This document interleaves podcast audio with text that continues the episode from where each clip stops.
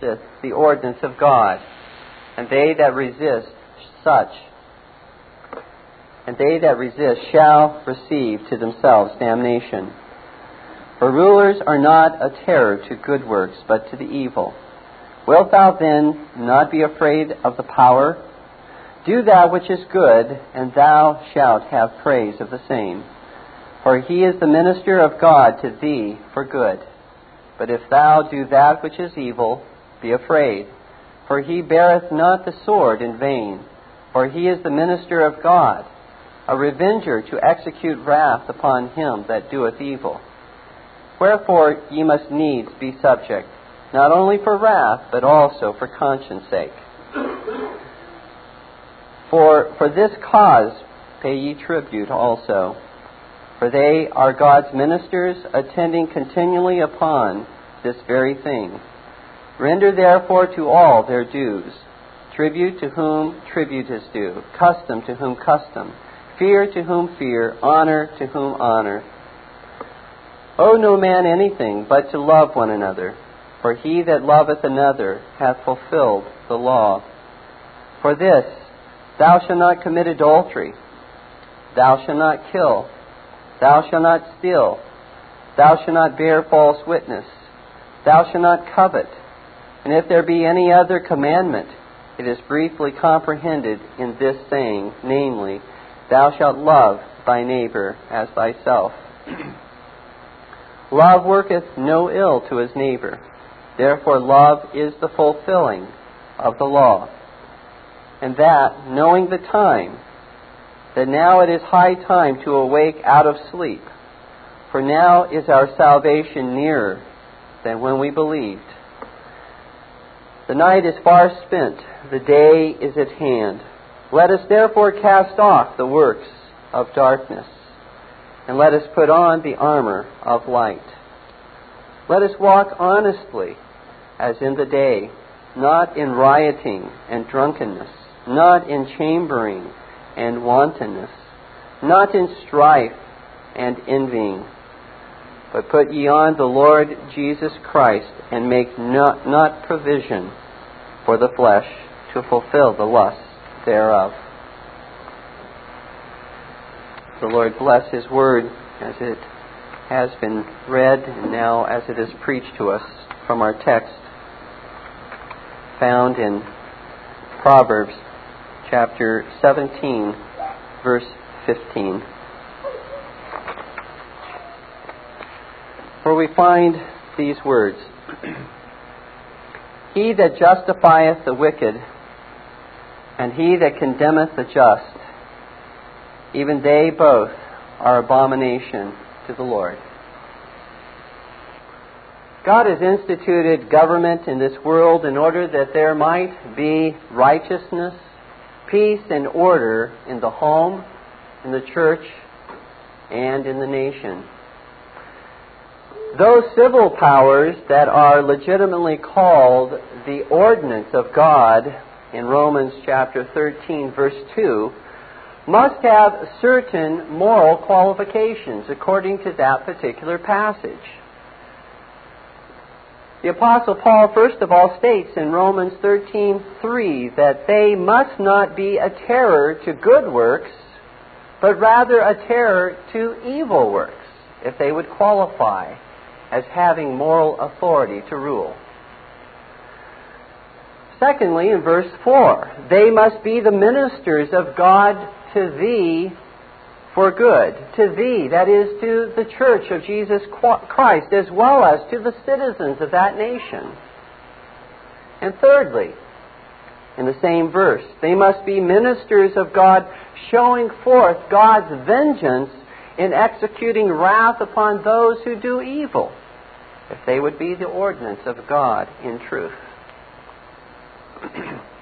but how is the civil magistrate to know what is good and what is evil?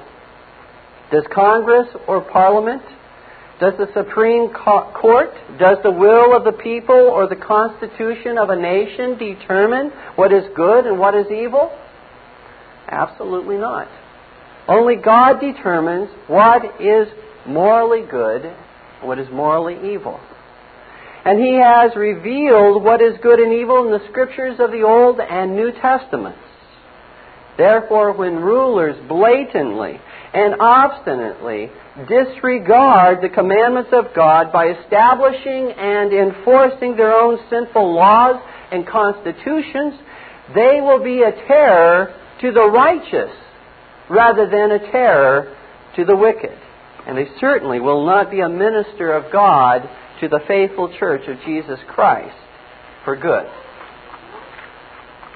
And when they do so, rulers depose themselves as the ordinance of God and dispossess themselves of God's moral authority to rule. They may be rulers, but they are the mere ordinance of man rather than the ordinance of God. They may enact and enforce laws, but God says in Psalm 94:20 that they frame mischief or trouble by law. Dear ones, it is not only those who fulfill the divine conditions laid out by God in Romans 13 who have a moral authority from God to rule.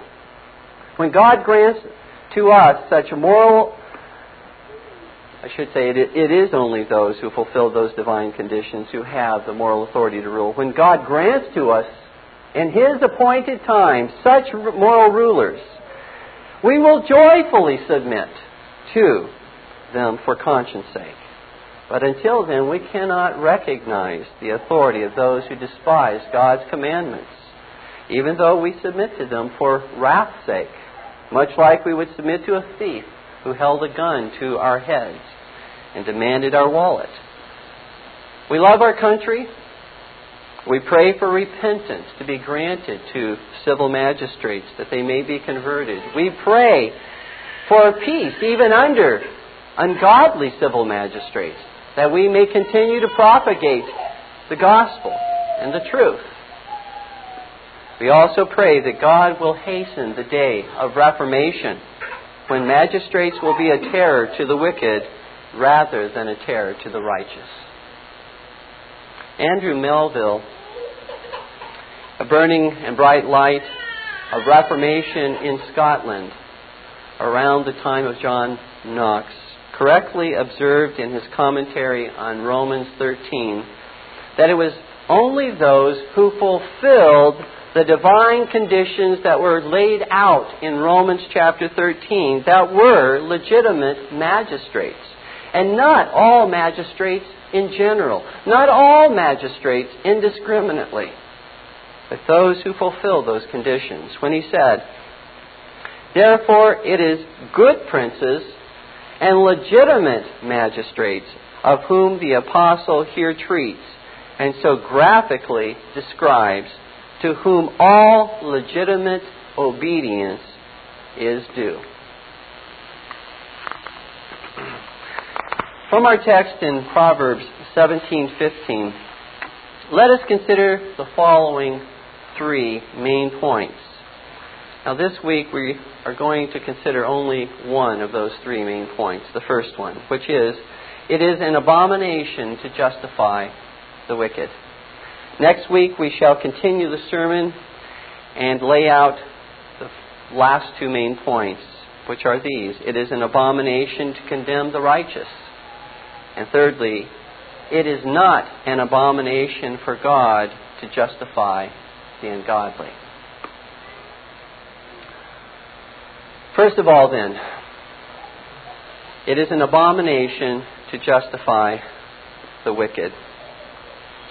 Solomon describes as an abomination two acts committed by rulers, namely these two to justify the wicked and to condemn the just.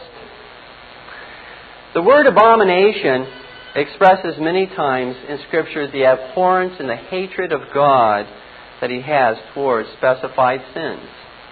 Now, that does not mean that uh, God views some sins as deserving His eternal wrath and condemnation, whereas other sins do not deserve that same eternal wrath and condemnation. For God does not distinguish sins into categories of mortal and venial, as does the Romish church, in which some sins, namely moral or mortal, deprive one of grace and deserve God's eternal punishment, while other sins, called or described as venial, do not deprive one of grace and do not deserve God's eternal punishment. For God says through James, For whosoever shall keep the whole law and yet offend in one point, he is guilty of all. James 2:10. Likewise, according to the Westminster Shorter Catechism, question 84, it asks the question, what does every sin deserve? The answer given is that every sin deserveth God's wrath and curse, both in this life and that which is to come.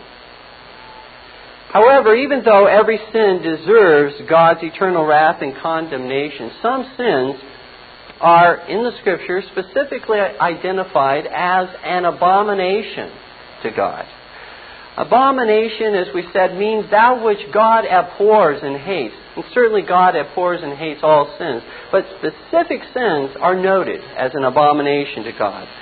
Some of the sins specifically mentioned in the Scripture as abominations unto God are sodomy, in Leviticus 20, verse 13, idolatry, in Deuteronomy 7:25, child sacrifice, in Deuteronomy 12, verse 31, and incest in Leviticus 18, verse 29. I wonder how many of us uh, have committed the abominations that are listed in Proverbs chapter 6, verses 16 and following. These six things that the Lord hate, yea, seven are an abomination unto him a proud look, a lying tongue, and hands that shed innocent blood, and heart that deviseth wicked imaginations, feet that be swift in running to mischief, a false witness that speaketh lies, and he that soweth discord among brethren. Dear ones, we cannot so easily excuse ourselves as we read over that list because simply because we have not sacrificed our children or aborted them. For we are all guilty of hateful abominations before the Lord our God. Not only before our conversion, but even since our conversion, we are guilty of such abominations before God. We continually, therefore, dear ones, stand in need of the mercy and the grace of the Lord Jesus Christ every single day. but I want to also say before moving on that abominations, though indeed sins which God detests with all of his being, they are sins which and they are sins which deserve the eternal punishment and judgment of God. Yet all abominations which we have committed if we come to the Lord Jesus Christ, exercising faith in Him, exercising faith to receive His full and complete pardon, to receive His righteousness, we can be pardoned of all of those detestable abominations.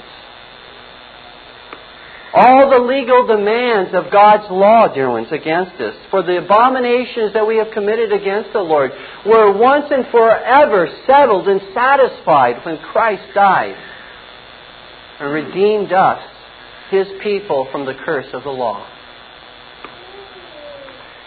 And, dear ones, that is why, as we grow in our understanding of the greatest love that's ever been known, that of God's love for abominable sinners like you and me. Our conscience cannot delight in sinning against Christ.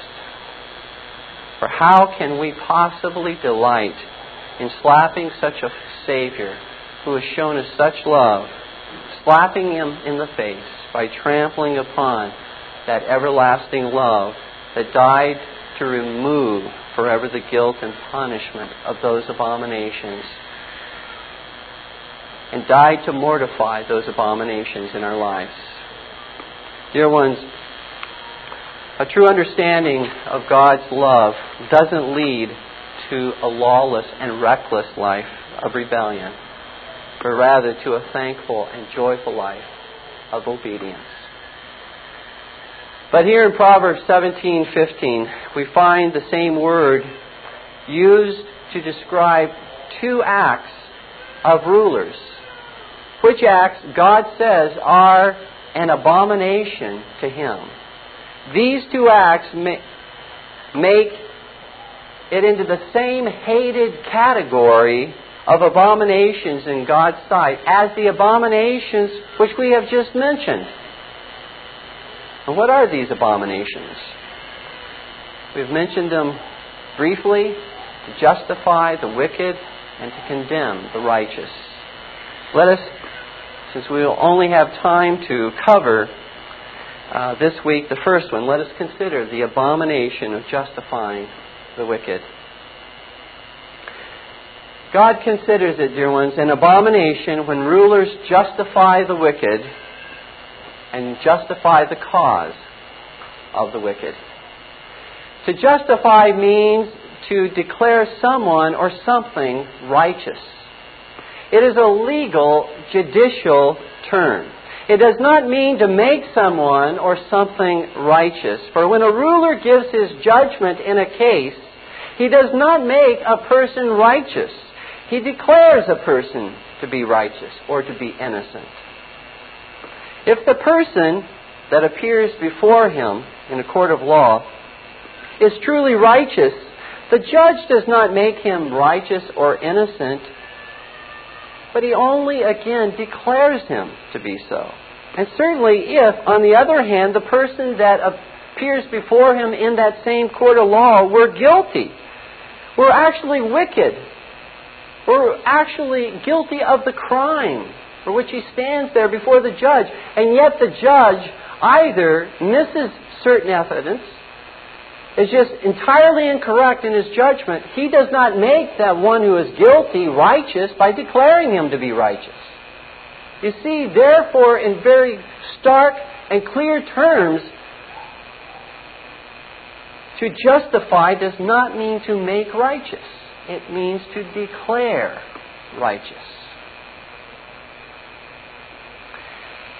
Dear ones, according to our text, God does not have a neutral opinion toward magistrates in nations or elders in a church who justify or declare righteous those who are wicked,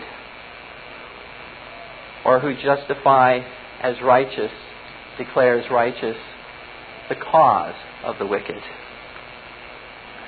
He abominates he hates and he abhors such sins, for it completely, listen closely, it completely undermines the foundation of all government established by God, which Paul implies in Romans 13, 3 through 4, should be to justify that which is good, righteous, and holy, and condemn that which is wicked and evil.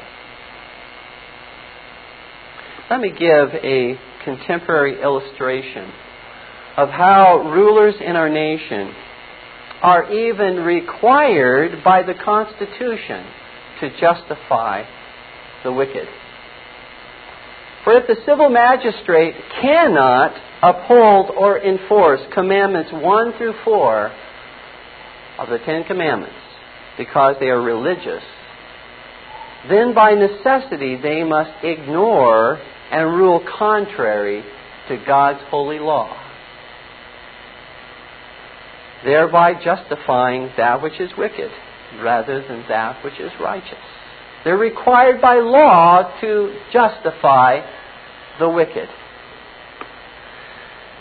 We certainly see that magistrates of this nation justify the wicked in the way that they despise commandments 5 through 10 as well, in making it legal to murder an unborn child, in making it legal to commit adultery or to commit incest, or making it legal to, to practice sodomy, and even rewarding and granting to them a legal uh, uh, position and status by allowing them to adopt children, allowing them to have the same benefits that those who are genuinely married have by way of insurances and pensions and things like this. But what we want to focus on at this point are how the, is how the civil magistrate is required by law to justify the wicked because the civil magistrate is required to deny the first four commandments of God's Ten Commandments.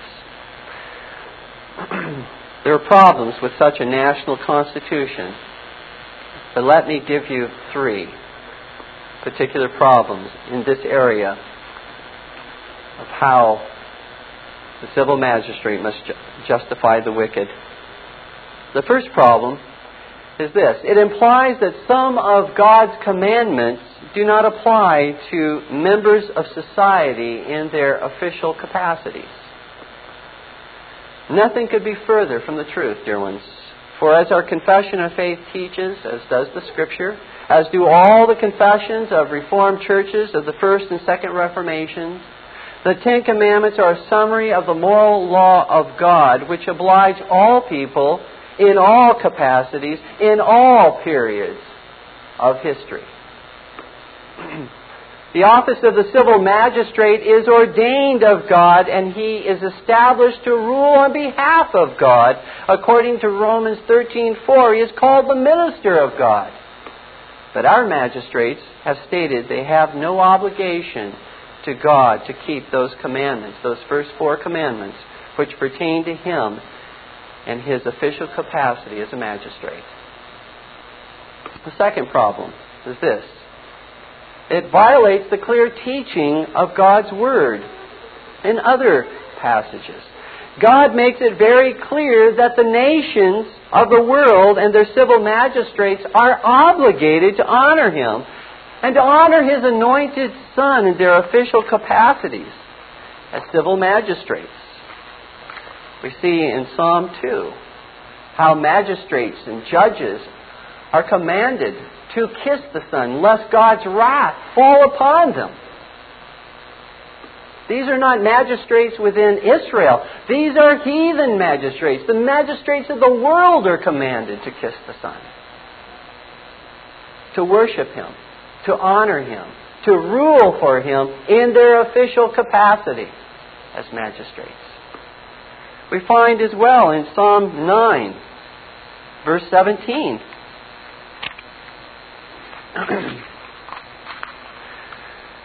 Here we find the Lord saying, The wicked shall be turned into hell, and all the nations that forget God. All the nations, not simply individuals within those nations, but nations shall be turned into hell that forget God. In Psalm 33, verse 12,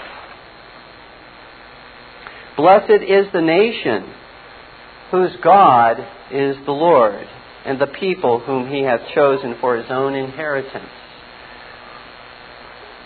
the passage goes on to, to say that God looks from heaven, he beholdeth all the sons of men. From the place of his habitation, he looketh upon all the inhabitants of the earth. This certainly is not a passage that speaks to only Israel. Blessed is the nation whose God is the Lord, but speaks to all nations of the world. In Psalm 79, verse 6, we read these words Pour out thy wrath upon the heathen that have not known thee, and upon the kingdoms that have not called upon thy name. The kingdoms of this world that have not called upon thy name in their official capacity as a nation calling upon God to be their God. In Isaiah 37, verse 16,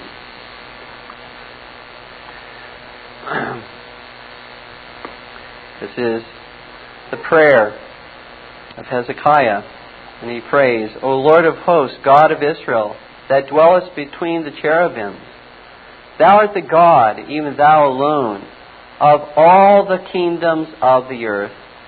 Thou hast made heaven and earth, the God of all the kingdoms of the earth. Not of some of them, not of Israel alone, but of all the kingdoms of the earth. And those who do not acknowledge him to be their God, God says he will judge. And then Isaiah chapter 60, verse 12.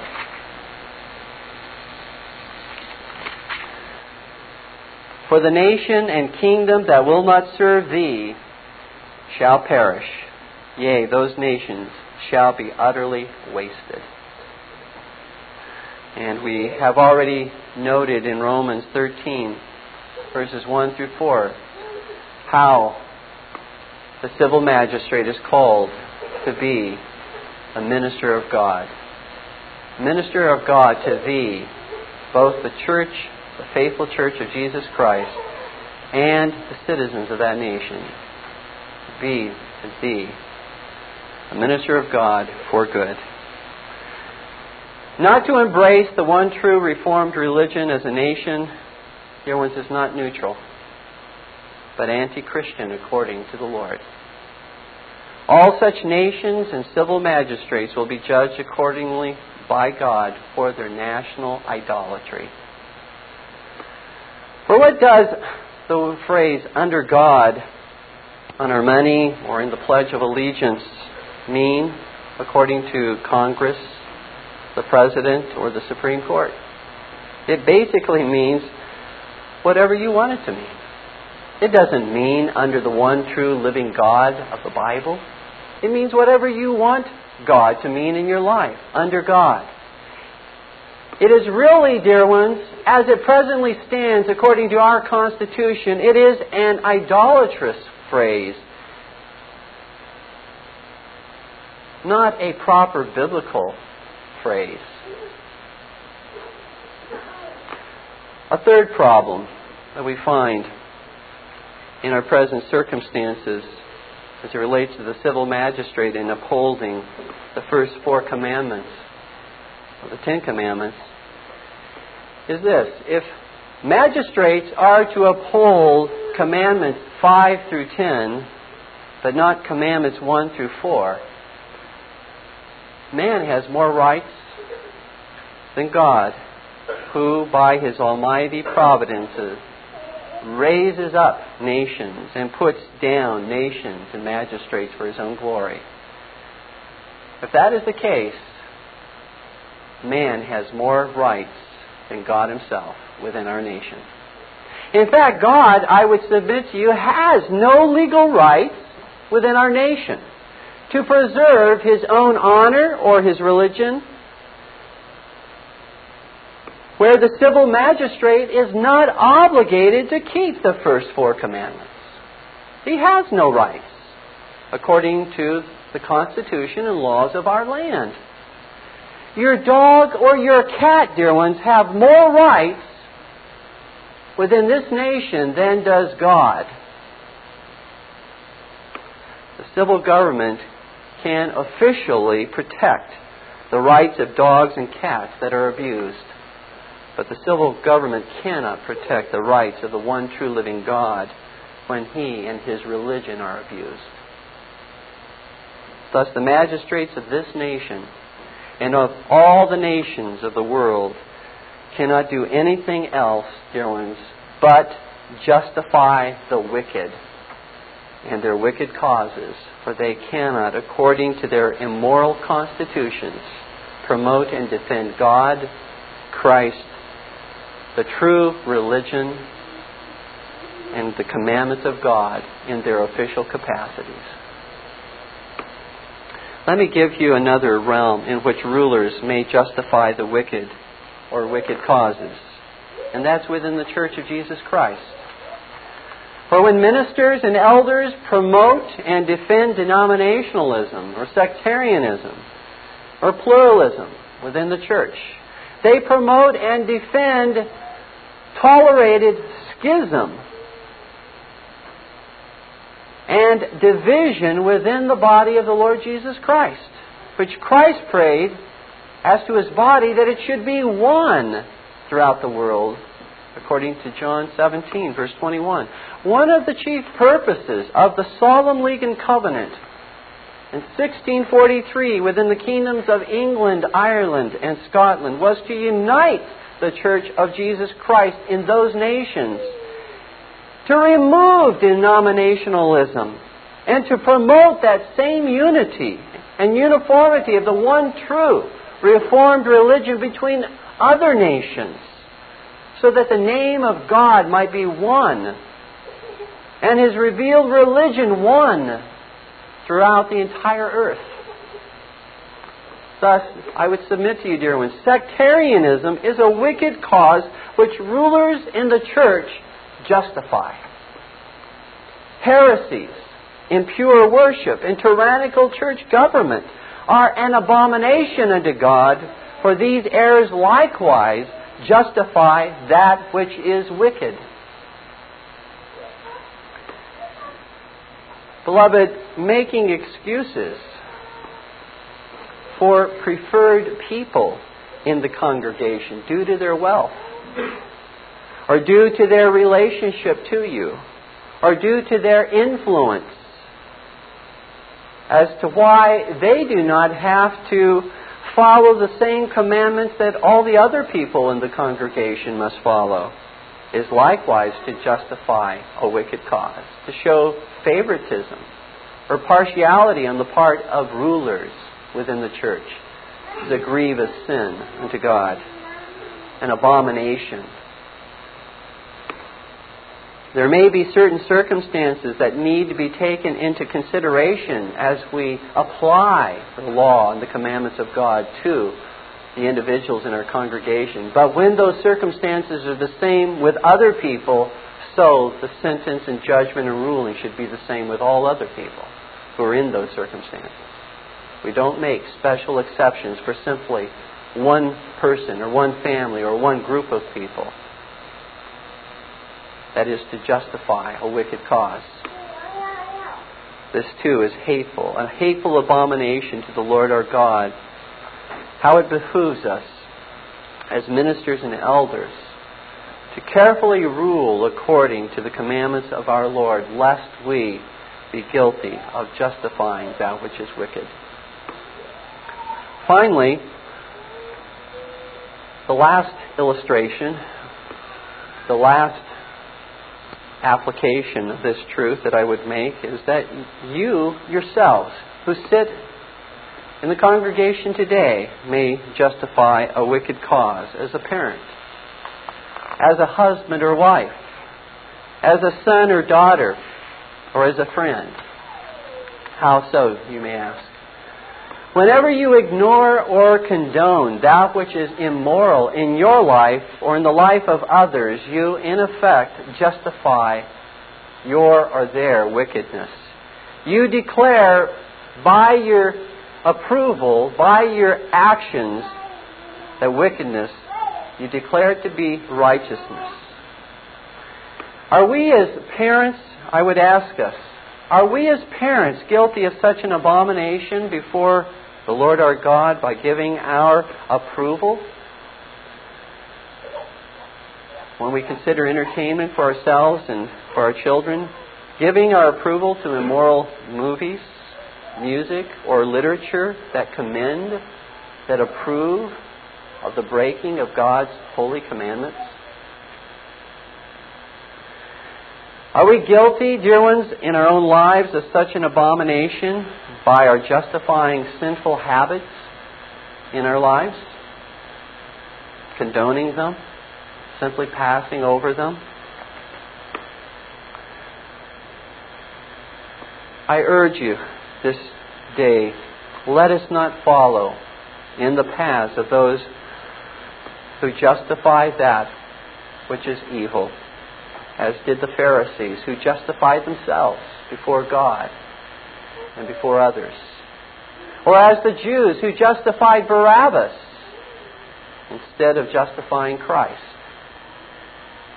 Or as Lot's wife, who by her looking back to Sodom and Gomorrah, with a longing for it, justified its wickedness rather than condemning its wickedness.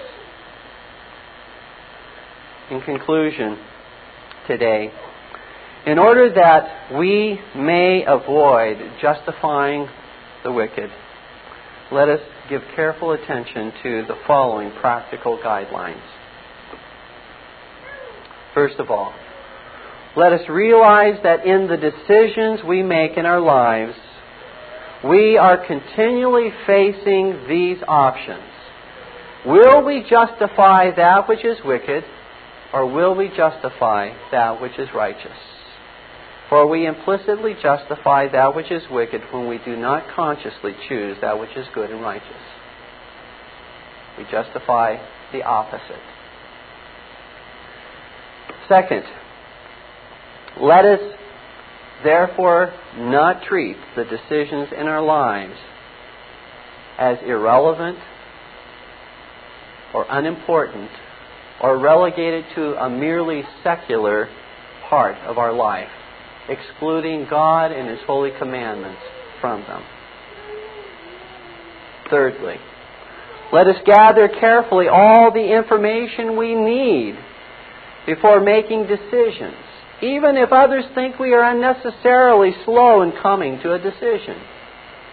Let us gather all the information we need to make a righteous decision, rather than rashly make a decision which, in effect, promotes that which is wicked. Fourthly, let us prayerfully seek God's divine wisdom. Let us not simply take it for granted that God will supply His wisdom. God calls us to ask and to seek for His wisdom in making the decisions that are within our life. Fifthly, let us endeavor by God's grace to obey the revealed will of God in those areas in which we already know God has revealed Himself. Let us follow those areas. Let us walk in that path of light and understanding by God's grace, which He has already given to us.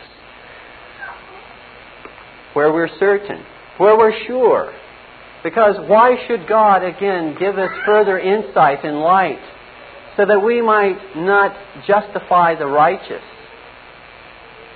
or the unrighteous, that we might not justify the wicked or justify that which is evil if we're not already justifying that which is righteous in our life by our obedience to His revealed will.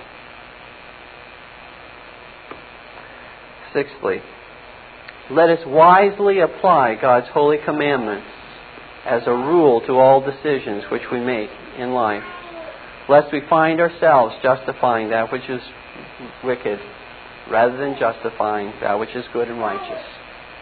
It means that we must be students of the Word of God. Let us study God's Word. Let us know it. Let us grow in our knowledge of God, of Christ, and of His Word, learning to apply it wisely to all areas of life. And finally, let us justify that which is righteous not in order to justify ourselves before God but rather to manifest our love and thankfulness to a Savior who has so perfectly justified and declared us to be righteous on the basis of Christ's righteousness. Dear ones, justifying that which is righteous, that which is good and holy, are not acts of the flesh that flow from the covenant of works but rather they are acts of God's undeserved mercy that flow from the covenant of grace. Our ability to justify that which is good and righteous is all of grace, is all of God's mercy, and not due to any of our inherent wisdom or knowledge or abilities. Let us therefore not boast in ourselves or take any credit to ourselves in this matter. For if it is an abomination to rob a man, as is taught in Deuteronomy 25, verses 13 through 16, how much more it is an abomination to rob God of the glory, the honor, the credit which is due unto Him.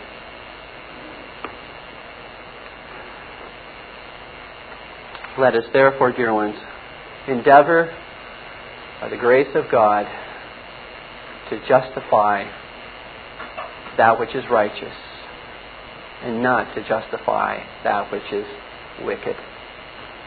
Let us stand together in prayer.